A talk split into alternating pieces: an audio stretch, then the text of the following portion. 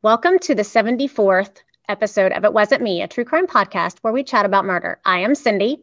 And I'm Mercedes. Thank you for listening to episode 73, where we discussed the tragic death of Rachel Hoffman in a drug sting gone wrong. Forewarning our show is often horrifying and graphic, and we will use offensive language. So if you have kids, put them away for a while and join us for a murder. Also, we are passionate and always have been about true crime, but I must warn you, you might hear us make jokes and laugh quite a bit during this podcast. Want to learn more about us? Visit our website at itwasn'tmetruecrime.com to find links to our social media pages. We drop a new episode every Friday morning. Be sure to subscribe to our podcast on your favorite platform so you don't miss out. And thanks for listening. If you are even slightly entertained by our Southern charm, please leave us a five star rating along with a comment. And if not, reach out to us. Let us know what you think we can do to improve. Also, spread the word and recommend our podcast to your friends and family or even your enemies. Hi, how are ya? I'm good. Um, I'm ready for some sunshine. No kidding. Yeah, we're in the rainy season. away over here. Yeah, lots of rain, but hey, it's cost of paradise, I guess. right? That's what you want to call this joint. well, was your week all right? Yeah, nothing sensational. Worked a couple days, didn't go out of town. You know. Yeah. Hung out with my dog. Gigi. all right. We've had quite a few people join our uh, like our Facebook page this week. Oh, awesome. Thank yeah. you. Are we posting? I mean, you're in charge of that, right? Yes. I mean, I post the. I, I mean, yeah. I don't know. They don't. I, they don't populate on mine. Mm. Maybe I should post a little more too. I don't post much. I'm not a big social. I'm a lurker. You're a poster. I'm a lurker. Like I like looking at it every day and catching up and things, but I don't feel. I don't often post. Right. That's okay. Yeah. So we're back to um the capitals. Oh yeah. So we've done Alabama. Mm-hmm. And now we're going to Alaska. Oh, Alaska, Juneau. yes. Now I will warn you that this isn't how we normally, you know, really kind of deep dive in one murder. So a murder happens and then the guy has to go elsewhere, a couple of different places. So it's actually more than one murder. Running from the law? Nope. Oh, okay. Well, I'm I'm intrigued by your title. I love your titles always. You don't know who that person is? You've no, I don't. The Birdman of oh. Alcatraz. I think I've heard yes. of this. Yeah, I would think. Did he have like birds? He collected he had critters in jail. Is that I just listened to a podcast? Mm-hmm. I just listened to a podcast. It was really good, and I can't remember what it was, but it was uh, they interviewed this man who was in prison, and they called him Roach, and he was like he would collect critters. Yeah, I don't really call them pets. They're more like my friends, and I have roaches, and I had a spider. And did the Birdman have birds? He this guy had a few birds. He said he had about twelve swallows. Really? he figured out the secret to keeping them alive. Oh, oh okay. All right. So let's find out. You ready? Yes.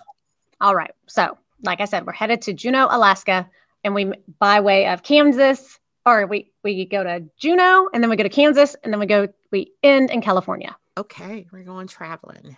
Mm-hmm, we are. All right. So, Robert Franklin Stroud was born in Seattle a really long time ago. He was the eldest child of Elizabeth Jane and Benjamin Franklin Stroud. He um, he was their first child. Although Elizabeth had two daughters from a previous marriage, eventually the family would extend into uh, six kids. Family of five extended into six with the birth of another son named Marcus in 1897. Okay, that is a really long time ago. I'm like, well, you know some of our audience members think that I was born a really long time ago. Oh, no, they don't. Why would they say? Oh, wait, your children?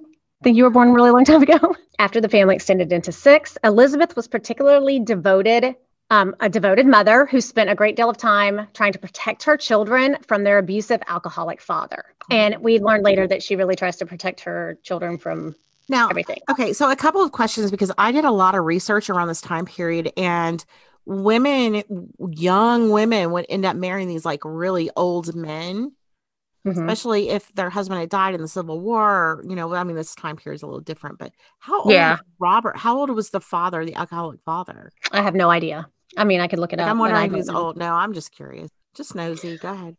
I don't think so because sometimes that that information is mentioned, and I don't um I don't recall seeing it.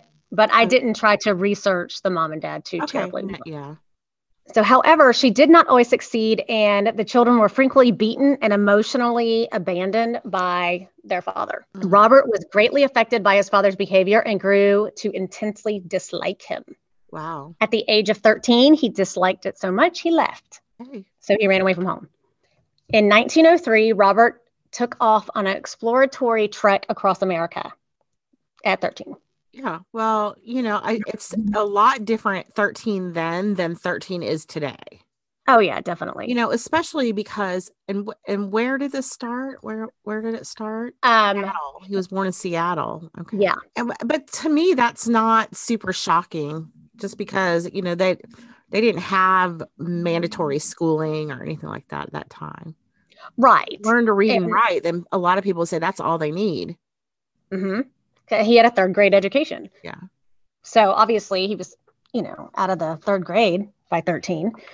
So he would, but he would, he would pick up small jobs. Um, he could hardly afford to eat at times and he would just travel all over the place, but he reveled in his independence. He, he loved his freedom and his life on the road. He, he was like, I can do this. I'm a hard worker and no one needs to help me. Well, Robert, huh? All right. Yeah. When Robert was about 17, he briefly went back home.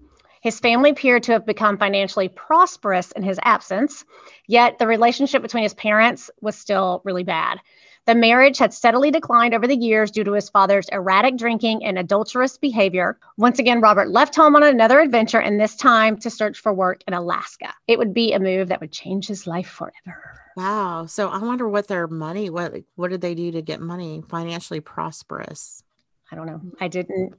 Yeah. I did not look into that. But I know that later, because his mother does later hire a couple of different attorneys for him. So by the time he was 18, he had made his way to Alaska and was working for a railroad gang in Katalla, Alaska. Katalla? Ooh, yeah. The job pro- gang. So he's laying uh tracks. Yeah. for a railroad gang. Is that what they do? I mean, they built, yeah, they're like the ones that, Or do they go and rob trains? No, no, he was, he was working for like a, like a, um, some sort of company, I guess. Okay. The job proved to be very physically demanding, and although it did pay very well, so I mean, if it was going to be physically demanding, then Yeah. they benefited from you know at least making decent money. Yeah. After a while, the railroad gang was relocated to the thriving town of Cordova. It was there that Robert met and began a relationship with a dance hall entertainer and prostitute of Irish descent named Kitty O'Brien. Kitty O'Brien. Mhm.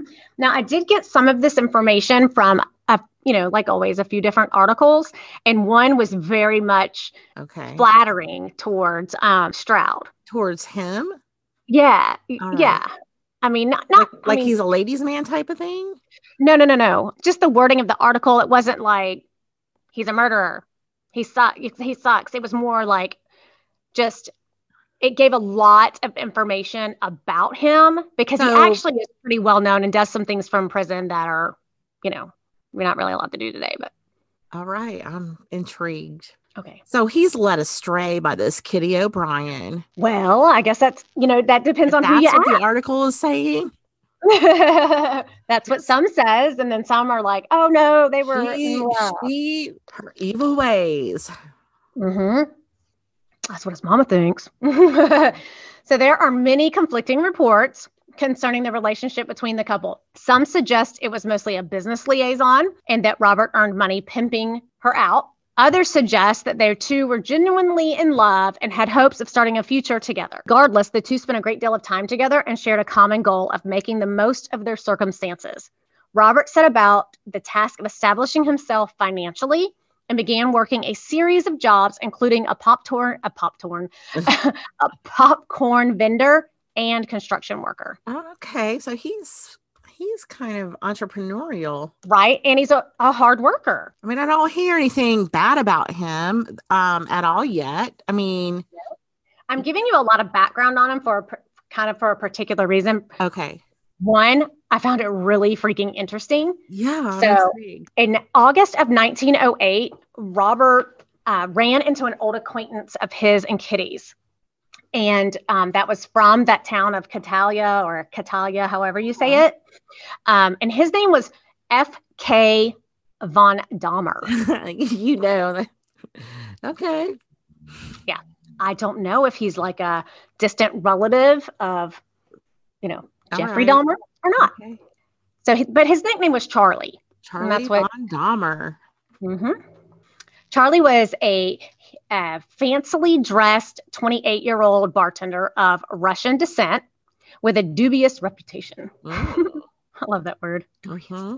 He was en route to his new job at a saloon in Juneau and spoke idistically of expanding the city. Because yeah, he's got big goals, dude. We can go to the city, we can expand things. Yeah, mm-hmm. I can, I can feel the excitement. It's a yeah business opportunity. Yes, because I mean, think of the like that the I mean, time that it making was. bank in Juneau today. Yes. All right. So during the early part of the century, Juneau was a booming gold town full of vast opportunities and, and potential, just like you said. The idea of moving to the capital city appealed to Robert, and he convinced Kitty to move there with him. It was a decision that he would regret for the rest of his life because less mm-hmm. than six months later, Charlie lay dead in his college, cottage and Robert was awaiting trial for his murder. Oh, okay. So now I'm going to make a prediction that Charlie okay. and Kitty had some sort of relationship. That's we'll going to be my guess. That's okay. My, Okay. All right. Well, Stroud would confront Von Dahmer and a struggle ensued, and Von Dahmer would end up with a gunshot wound. Stroud would take the barman's wallet to ensure that he and O'Brien were paid that day. Here's the reason why. Because supposedly he had had a had relations with Kitty, but and was refusing to pay her. Oh. And um, so Stroud went over there to confront him, and then he just like slapped her around, and she had like a necklace on her with like a cameo type picture thing, and he ripped it off of her.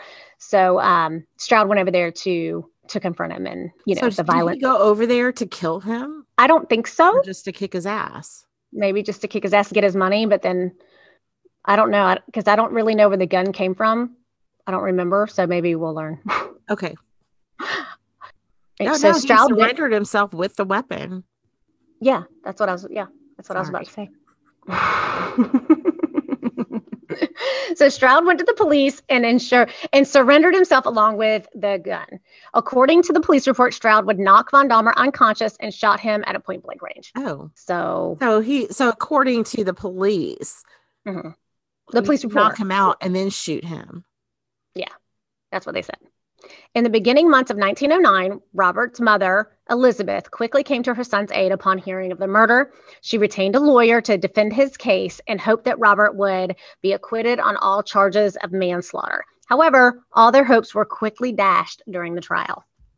So there was a new judge, you know, a newly appointed judge, and his name was E. E. Cushman. Okay. And he presided over this hearing.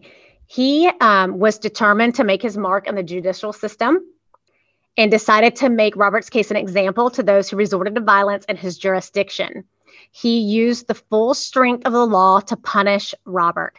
Now, I don't know if I at, if I took it out. I think I did because Alaska was um, still kind of like a territory at mm-hmm. this time. It was under federal jurisdiction. Oh, okay. On August 23, 1909, Robert was sentenced to 12 years at McNeil Island Penitentiary. It was the maximum sentence possible within the statutory limit. Um, that so fall, Robert 12 years for murdering someone. Yes, because it was considered manslaughter. I guess maybe like it wasn't premeditated. It was um, it was a fight, and then I accidentally. Yeah. Okay. Yeah. Um, so Robert boarded a boat headed towards a small island west of Seattle and Puget Sound. Puget. From the moment from the moment he passed, I can't see that word as Puget. I've heard it both ways, so I don't know. You have okay. Well, maybe I'm wrong. Oh, I don't know. I mean, okay. I'm usually the one that's wrong. well, not always, but from the moment he passed through the intimidating prison walls, he became subject to a new code of conduct, an unknown uh, majority of the outside world, because he didn't have any rules really. He lived by his own code of conduct. You know, he was on that um, the He railroad gang. Well, and he ran away whenever anybody Yeah, I guess he could to just take away his freedom or whatever.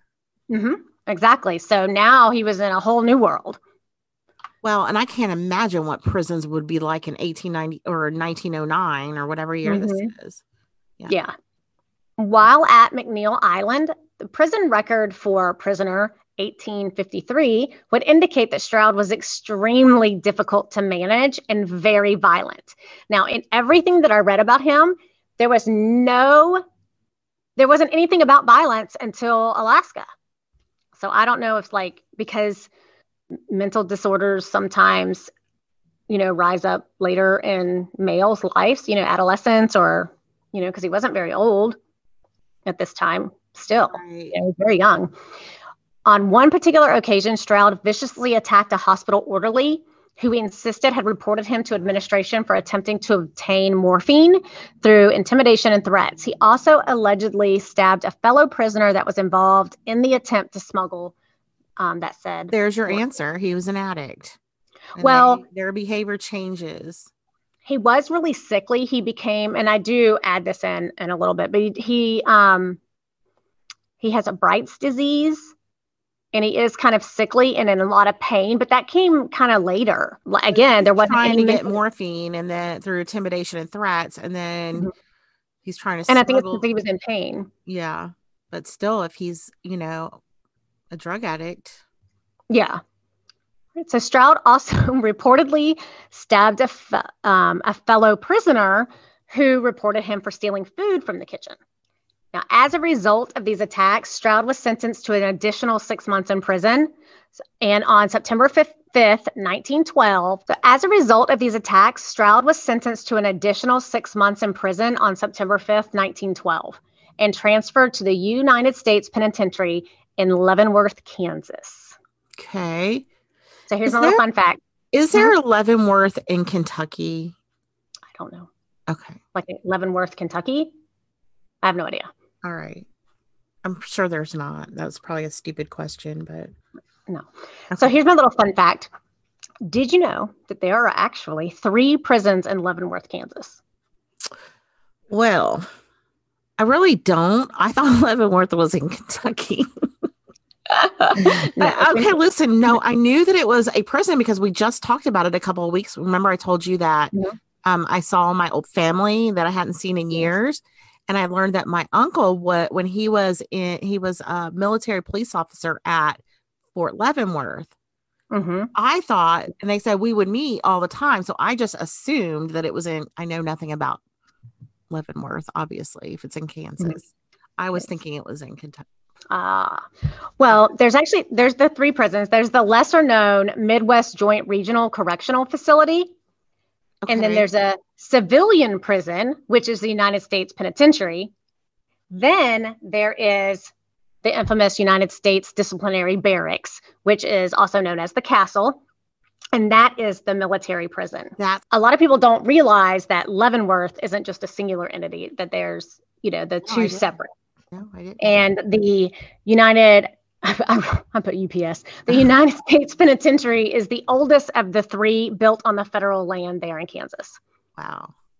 In 1915, after suffering chronic pain, so I did, I, I do have it here, chronic pain, Robert was inter, interred, interred at the Penitentiary Hospital Penitentiary, um, where he was diagnosed with Bright's disease. The disease signature is inflammation of the kidney, which can result in high blood pressure, fever, facial puffiness, and his and at six foot three, his frame grew very gaunt Was and he weakened. alive? Because interred means to bury in a grave. Oh, yeah, he was alive. okay. yeah, maybe- It's maybe just a weird word. To, Okay. Well, I just looked it up because I knew what Yeah. the word meant. I'm like, what? Okay. Sorry. yeah, it's uh, it is usually like when Mm-hmm. someone is buried.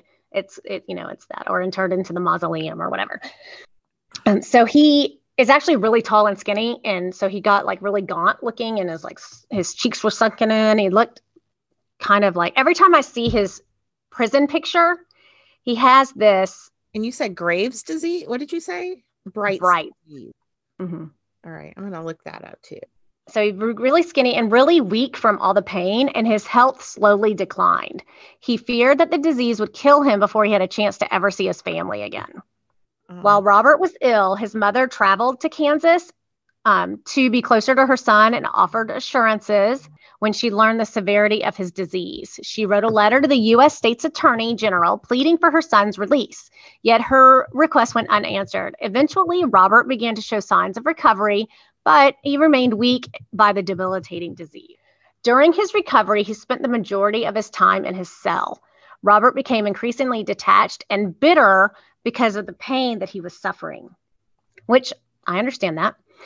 He even began to abandon his study courses. So, this other article that I was reading, he was like enrolled in all these courses, and I can't think of what kind right now, but he was trying to better his life while in there and really enjoying enjoying himself with like, these study courses and he was just actually taking the time to better himself mm-hmm. while he's in jail. even though he was apparently a real asshole so Robert's anger and depression about his situation only was further compounded between um, him and this menacing guard, uh, Andrew Turner.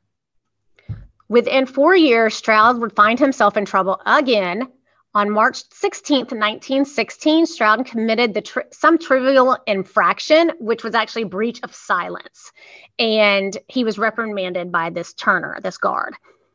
This small, like little break of silence um, and him like writing him up or giving him that infraction, infraction would um, result in his visitation privileges being revoked and his brother who he hadn't seen in eight years wasn't able to come see him. Oh man. so he was enraged.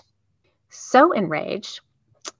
Um, let's make everything worse and stab the prison guard in the heart with a six inch shiv that's actually the way to do it, I guess. If you run, typically run from your problems, at least you're facing them. Yep. So I looked up, even though I knew what a, a shiv was, I still I liked my little fun fact. Yeah. so a shiv is, you know, mostly it's an improvised knife. But I thought a shiv and a shank might be different because I somewhere along the line I thought there was a difference. I think they're the same, aren't they? They are. Yeah. yeah. It's just an improvised knife. But the shiv is derived from the Romani word Okay. Shiva meaning mm-hmm. knife. Okay, fun fact. fun fact. So Stroud was convicted of first degree murder and sentenced to death by hanging. However, his sentence would be overturned by the Court of Appeals, but he was convicted a second time on May 28, 1918, and received a life sentence. So he's found guilty and not given death. But the Solicitor General for the United States, John W. Davis, was like not having that. So he submitted a confessed error. And I, I had to look that up. So a confessed I, error. Okay. Mm-hmm. I thought maybe, oh, well, somebody made a mistake and they confessed it. No, that's not what that means. A confession of error is a legal practice whereby the Solicitor General of the United States, in his or her role representing the federal government before the Supreme Court of the United States, admits a lower court incorrectly decided a case and it is thereby sent back for reconsideration. By confessing error, the Solicitor General declares that the federal government's position, which prevailed in the lower court, was wrong. All right. So, um, so he gets a new trial. Right. Okay. So the lower court erred. That's basically yeah, what, what it all means. Okay. Yeah. So due to this confessed error, Stroud now, this was wasn't to... on appeal, correct? So he appealed, and the higher court said, "Yes, you're right." You're well, right. he no, he was a he ha, he appealed. They sentenced him. They're guilty again, but they sentenced him to life. The Solicitor General didn't want him to have life. He wanted him to be okay. hanged. So he said they got it wrong. You need to try him again. Oh, so now he has to have another trial. A third trial. Oh my yeah. gosh. Okay. So due to this confessed error, uh, Stroud was tried a third time in May of 1918. He was found guilty again. And on June 28th of the same year, he was sentenced again to death by hanging. All right. Well, his mommy was not having that either. So she appealed to the president of the United States, Woodrow Wilson mm. and the execution was halted on April 15th, 1920, eight days before it was to be carried out. Stroud's sentence was then commuted to life in prison. Okay. Leavenworth's warden, T.W. Morgan, was extremely upset and opposed the decision due to Stroud's reputation for violence. Before the execution was halted, Stroud was to spend the rest of his time in solitary confinement. Right. So Morgan was able to persuade the, United, the president to stipulate that Stroud would spend his commuted sentence in solitary confinement. Oh my God, I would rather be dead. I don't I know. I like solitary confinement. I mean, honestly, yeah. I think I would be okay with it, but uh, a yeah, lot as long of people, as it wasn't like a dark hole, I would be okay. Yeah, I mean, as long as I had books and paper to write or something, I would be okay. He's gonna have company. Okay. So before, but may I just ask a question 1st mm-hmm. Where's Kitty O'Brien in all this? She's just out of. The- I have no idea. She just disappeared in her own little. Yeah, I left her in in Juneau. Alaska. left her in Juneau. Okay. Yeah, it didn't even cross my mind to find out where she That's went. okay. I can just imagine. Yeah, right. So before the Birdman of Alcatraz, there was the Birdman of Leavenworth. All right. in 1920, Stroud found a nest with three injured sparrows oh, in the prison yard. Hmm? Okay, wait. I wonder if that roach guy found this guy's story and is telling it. Maybe. All right, go ahead. So in the prison yard, he um, so he found these injured sparrows. He was allowed to raise them till adulthood. There was a time when prisoners were allowed to buy canaries. Uh-huh. I this was all news to me. I didn't know anything about this.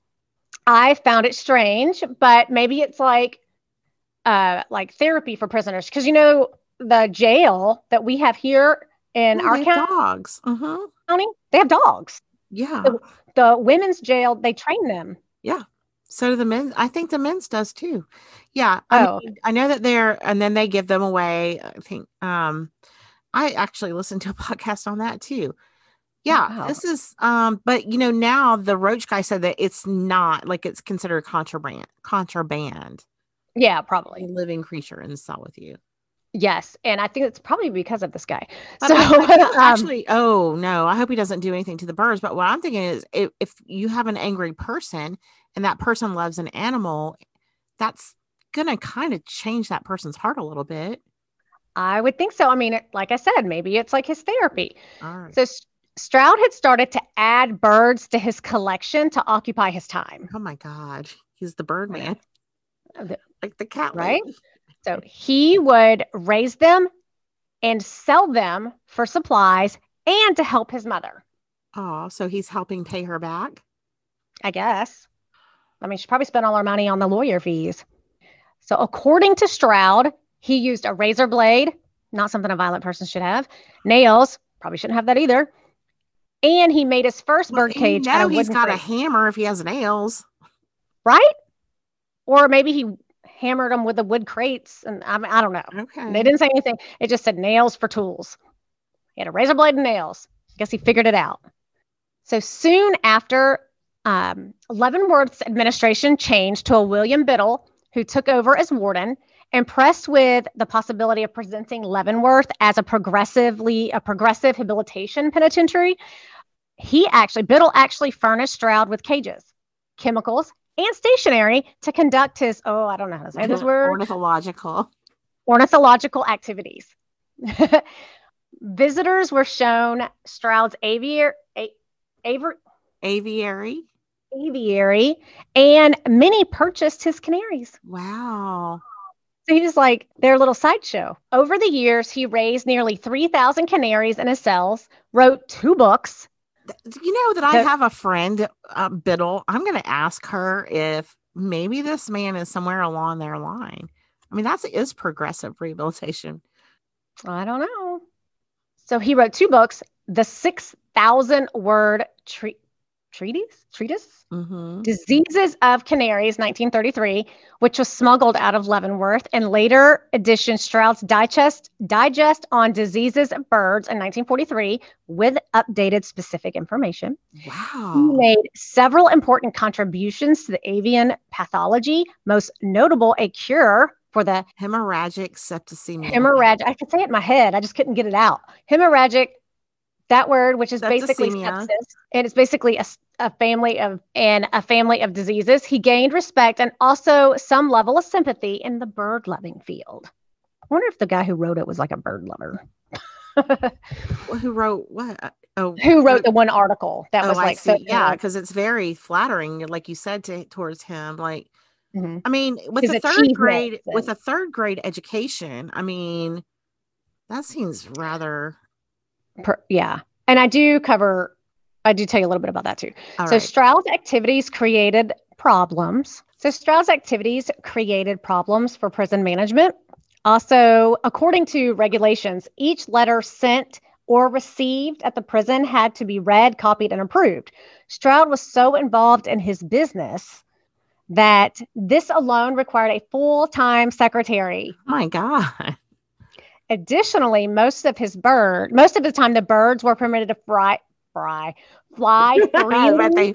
to fry freely within the cells. to fly freely within his cells I like because he story. ended up with two. He ended up with two cells. Wow. And because right, because of the great number of birds he kept, his cell was filthy. Oh man. I bet his cell was disgusting. Oh, listen, my mom had a bird and I really I don't know. I'm the kind of person that I love animals, but I don't want a bird in a cage in my house. I don't want to like disrupt them from their natural environment. I don't want like an animal like that in my house, but she had one, and that's you have to clean that cage every single day. Mm-hmm. You know, it's not like a litter box where you only have to clean it once or twice. You have to clean it, you know, once or twice a week or whatever. Right. But I don't have cats either. I don't either. I don't do litter boxes. In 1931, an attempt to force Stroud to discontinue his business and get rid of his birds failed after Stroud and one of his male correspondents, a bird researcher from Indiana named Della Mae Jones, made his story known to newspapers and magazines. A massive letter campaign and a 50,000 signature petition sent to President Herbert Hoover resulted in Stroud being permitted to keep his birds. And despite prison overcrowding, he was given a second cell to house them. Aww.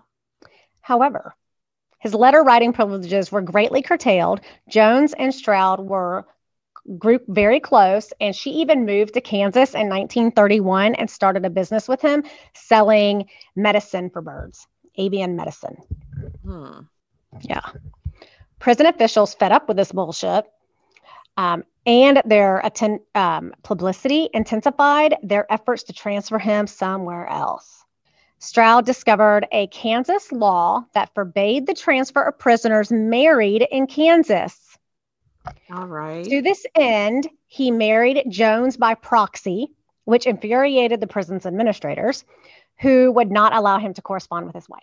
Mm-hmm. His mother was not happy about this either. Prison officials were not only were not the only ones perturbed by Stroud's marriage. His mother was also incensed. She had um, a close relationship with her son, but strongly disapproved of this marriage to Jones, believing women were nothing but trouble for her son. She wasn't wrong. I mean, so she now she thinks that all women are going to be bad for her son. Just given his first murder, yeah. Yeah. I mean, she felt like it was probably the lady's fault, you know. Yeah. He's not responsible. You know how those moms and boys are. Yeah. Not my precious baby. Well, I would definitely believe it could be any one of my three precious babies. and you know what? I'm just like, okay, they're great mm-hmm. people. They're great people. They may not be living my dream for them, but I have to let that go. They are great. Whereas previously, she had been a strong advocate for her son, helping him with his legal battles. She now argued against his application for parole. So she doesn't want him out. Now Ooh. Yep. She became a major obstacle in his attempts to be released from the prison system. Wow. Why would she do that to her son? Mm-hmm. She moved away from Leavenworth because she had like moved there uh-huh. and refused any further contact with him. And she died in 1937. Wow. I bet that probably angered him and made him a little bit more bitter. In 1933, before his mother died, Stroud advertised in a publication that he had not received any royalties from the sale of his diseases of canaries. In retaliation, The publisher complained to the warden, and as a result, proceedings were initiated to transfer Stroud to Alcatraz, where he would not be permitted to keep his birds. So the publisher complained to the warden, and then mm-hmm. so now the warden said, "Oh yeah, I'll just move you out." Yeah. So well, in the end, they, how do they could they move him if he's married? I mean, they didn't care that he's ah. married. They just started that petition again. Okay. So because he, he found a loophole, and they were like, "Well, we're going to keep on trying." Okay. In the end, he was able to keep both his birds um, and canary selling business at Leavenworth. So it didn't work. Stroud mostly avoided um, trouble for several years until it came to light that some of the equipment that Stroud was requesting for his lab was in fact being used to make home, was a homemade distillery and he was manufacturing alcohol. Damn, he's entrepreneurial still. Still. Officials finally had their their loophole and that they needed to get him out of there, citing his dangerous tendencies and long-standing concerns about the sanitary conditions of his cell, they initiated proceedings to send him to Alcatraz once again. On December 19, 1941, Stroud was transferred to Alcatraz Federal Penitentiary and became inmate number 594. He reportedly was not informed in advance and that he was leaving Leavenworth and his beloved birds and was given just 10 minutes before notice before his departure. Wow. His yeah. His birds and equipment were sent to his brother, as Alcatraz strict policies meant that he was unable to continue his his, his bird work. Hobby, yeah. Wow. He spent six years in segregation and another 11 confined to the hospital wing at Alcatraz. So, so he was mentally ill, is my guess. Why would he be in the hospital wing? Uh, well, you know, he, he was sick too, you know, with the pain mm-hmm. and stuff. And in 1943, he was assessed by a psychiatrist, Romney Ritchey, who diagnosed him as a psychopath. Okay. Now, I saw three different IQs for him, and two were close, and one is way higher. So he said he had an IQ of 112. Although the initial report in 1942, based on 11, what Leavenworth had, was that he was an had an IQ of 116 but another article said he had a reported IQ of 134. Okay, so average to high average. Yeah. Yeah. While there at Alcatraz, he wrote two manuscripts Bobby, an autobiography, and Looking Outward, a history of the U.S. prison system from colonial times to the formation of the Bureau of Prisons. I was I just bit myself. That was like so many words. a judge a judge ruled that Stroud had the right to keep writing and to keep such manuscripts, but upheld the warden's decision to ban their publication. All right.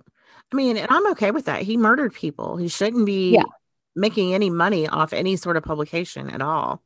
But I think now they just can't make money off their story of their whatever they're in prison for. Mm-hmm. So like they could, OJ, so they could write, write a song or whatever and get it published or yeah. Right. But like OJ was barred from writing his version of what happened while he was in prison anyway and making money off of it.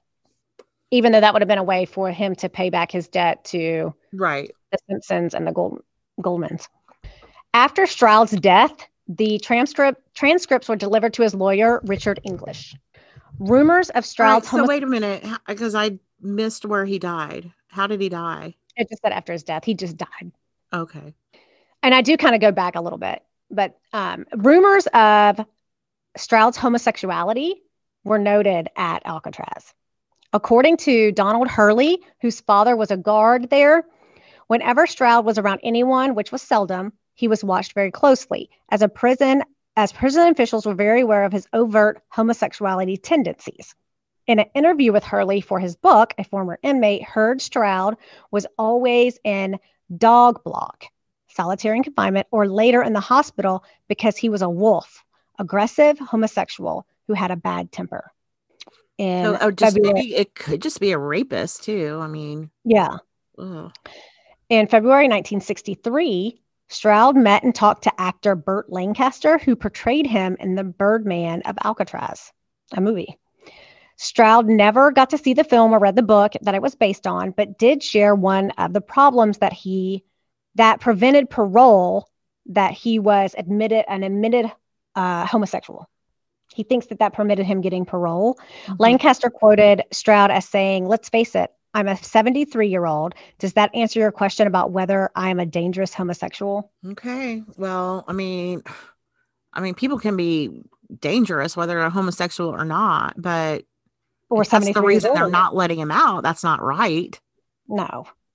So during his 17 year term at Alcatraz, Stroud was allowed to access the prison library and began studying law. Occasionally, he was permitted to play chess with one of the guards. He began petitioning the government that his long prison term amounted to cruel and unusual punishment. In 1953, with his health failing, Stroud was transferred to the Medical Center for Federal Prisoners in Springfield, Missouri. So he doesn't That's, make it yeah, out. 1959. I think you what said 1953. It's okay. Oh, okay. However, his attempts to be released were unsuccessful. On November 21st, 1963, Robert Stroud died at the Springfield Medical Center at, at 73 years of age, having been incarcerated for the last 54 years of his life, oh of which 42 were spent in solitary confinement. He wow. lived a long while. Yeah, it sounds like a mean now, mm-hmm. He did leave behind quite the legacy. Stroud is considered to be one of the most notorious criminals in American history. Robert Niemi, sure, states that Stroud had a superior intellect and became a first rate ornithologist. Ornithologist. Sure. And author, but was extremely dangerous and a menacing psychopath. That sounds bad. He was disliked and distrusted by his jailers and fellow inmates. However, by his last year, Stroud's behavior had improved and he was viewed more favorably. Judge Becker considered Stroud to be modest, no longer a danger to society, and as having a genuine love for birds. Given his level of notoriety, the crimes he committed were unremarkable, especially as the assaults, um, as the assaults as he committed had a clear cause. This other guy, clearly uh, Greek, Carl Snifakis, hmm, I don't know how you say that. Sifakis. Snifakis? Yeah. Sure. So this Carl guy considers Stroud to be a brilliant, self-taught expert on birds and possibly the best known example of self improvement and rehabilitation in the U.S. prisons. Now, I will definitely agree with that because, I mean, you have all the time in the world to observe these little birds, and mm-hmm. you know, when they die, you can look at their bone structure and their wing structures, and yeah, I mean, there's no telling what he was doing like all that, that time. Mm-hmm. Because of his contributions to the field of ornithology, did I say that right? Mm-hmm. He gained a large following of thousands of bird breeders, poultry raisers who demanded his release. And for many years, a committee, a committee to release Robert F. Stroud campaigned to have Stroud released from prison. However, because Stroud had killed a federal officer, his punishment in solitary confinement remained intact. In 1963, Richard English, a young lawyer who had campaigned for the John F. Kennedy for John F. Kennedy in California, took the cause of securing Stroud's release. He met with former President Harry S. Truman to enlist support, but Truman declined. He also met with senior Kennedy administration officials who were studying the subject. Hmm. English took the last photo of Stroud, um, in which he is shown with a green visor. The warden of the prison attempted to have English prosecuted for bringing something into the prison, and and he did not take out the exposed film. So, like unexposed film. He, or I'm sorry, the authorities declined to take any action upon Stroud's death. His personal property, property, including manuscripts, were delivered to English, and, I, and before the birds were at his brother's. Um, as this last representative who who later turned over some of the possessions to the Audubon Society. Wow. Stroud became the subject of the 1955 book by Thomas Gaddis, Birdman of or Birdman of Alcatraz. Gaddis, who strongly advocated rehabilitation in prisons, portrayed Stroud in favorable light. He was um, this was adapted by Guy uh, Trosper, Trosper for the 1962 film of the same name. It starred Burt Lancaster as Stroud, Karl Malden as a fictionalized and renamed warden, Thelma Ritter as Stroud's mother, Betty Field as his wife, renamed Stella Johnson in the film. However, former inmates of Alcatraz say the real Stroud was far more sinister, dangerous, and unpleasant than the fictionalized version portrayed in the book and film. One said he was a vicious killer, and I think Burt Lancaster owes us all an apology. Right. And, you know, that goes to that question is, you know, is an evil, can a person, can a murderer have some good traits about him? Or, I don't know what I'm trying to say here, but or are they just evil through and through? Right. So we should just discount every single thing, great thing that that person did in their life because they're a murderer. Mm. I mean, he, he didn't commit one murder. You know, he didn't. You know, he committed three, four. You know, he stabbed a couple of people who might not have died. You know, early on. Right. You know, so I mean, he was obviously Violent, beyond. mean. Yeah. Yeah. Oh, well, I didn't put it in here, but there was also a few songs written inspired by him that were in a couple of so movies, the and picture that even video games that pay homage homage to him. really Yeah, well. I mean, you know what? You make a mistake in society, you can rehabilitate yourself, I guess. But if you keep making the same, I don't know. It sounded Yeah. me to me like almost he didn't like people coming around him. Um, no, I don't know. I don't know. Maybe I'm making excuses for a murderer. Are you going to post the picture of him on the website? um, Did you find it? You did you say you saw a picture of him? mhm. yeah, you can do that for me. I'll do that. I'll post a picture of the Birdman of Alcatraz All right, on our website. Okay. All right. Well, thanks, that's it. Cindy. I got. All right. and thanks everybody for joining us this week. We appreciate sharing our passion with you and we thank you for your support. If you'd like to support us even further, please consider subscribing to our podcast and giving us a five star rating and a comment. Your subscription and ratings are essential to our success. You can do this on your favorite platform. For more information and links to our Facebook and Instagram, visit our website at it wasn't me truecrime.com. Please recommend it wasn't me. Oops, that's your go. Please recommend It Wasn't Me to your true crime loving friends and family. Also, thank you to our Patreon supporters. You are the extra. You too can become one of our beloved patrons by signing up at patreon.com forward slash It Wasn't Me pod. Thanks again, guys. And remember, It, It wasn't, wasn't me. me.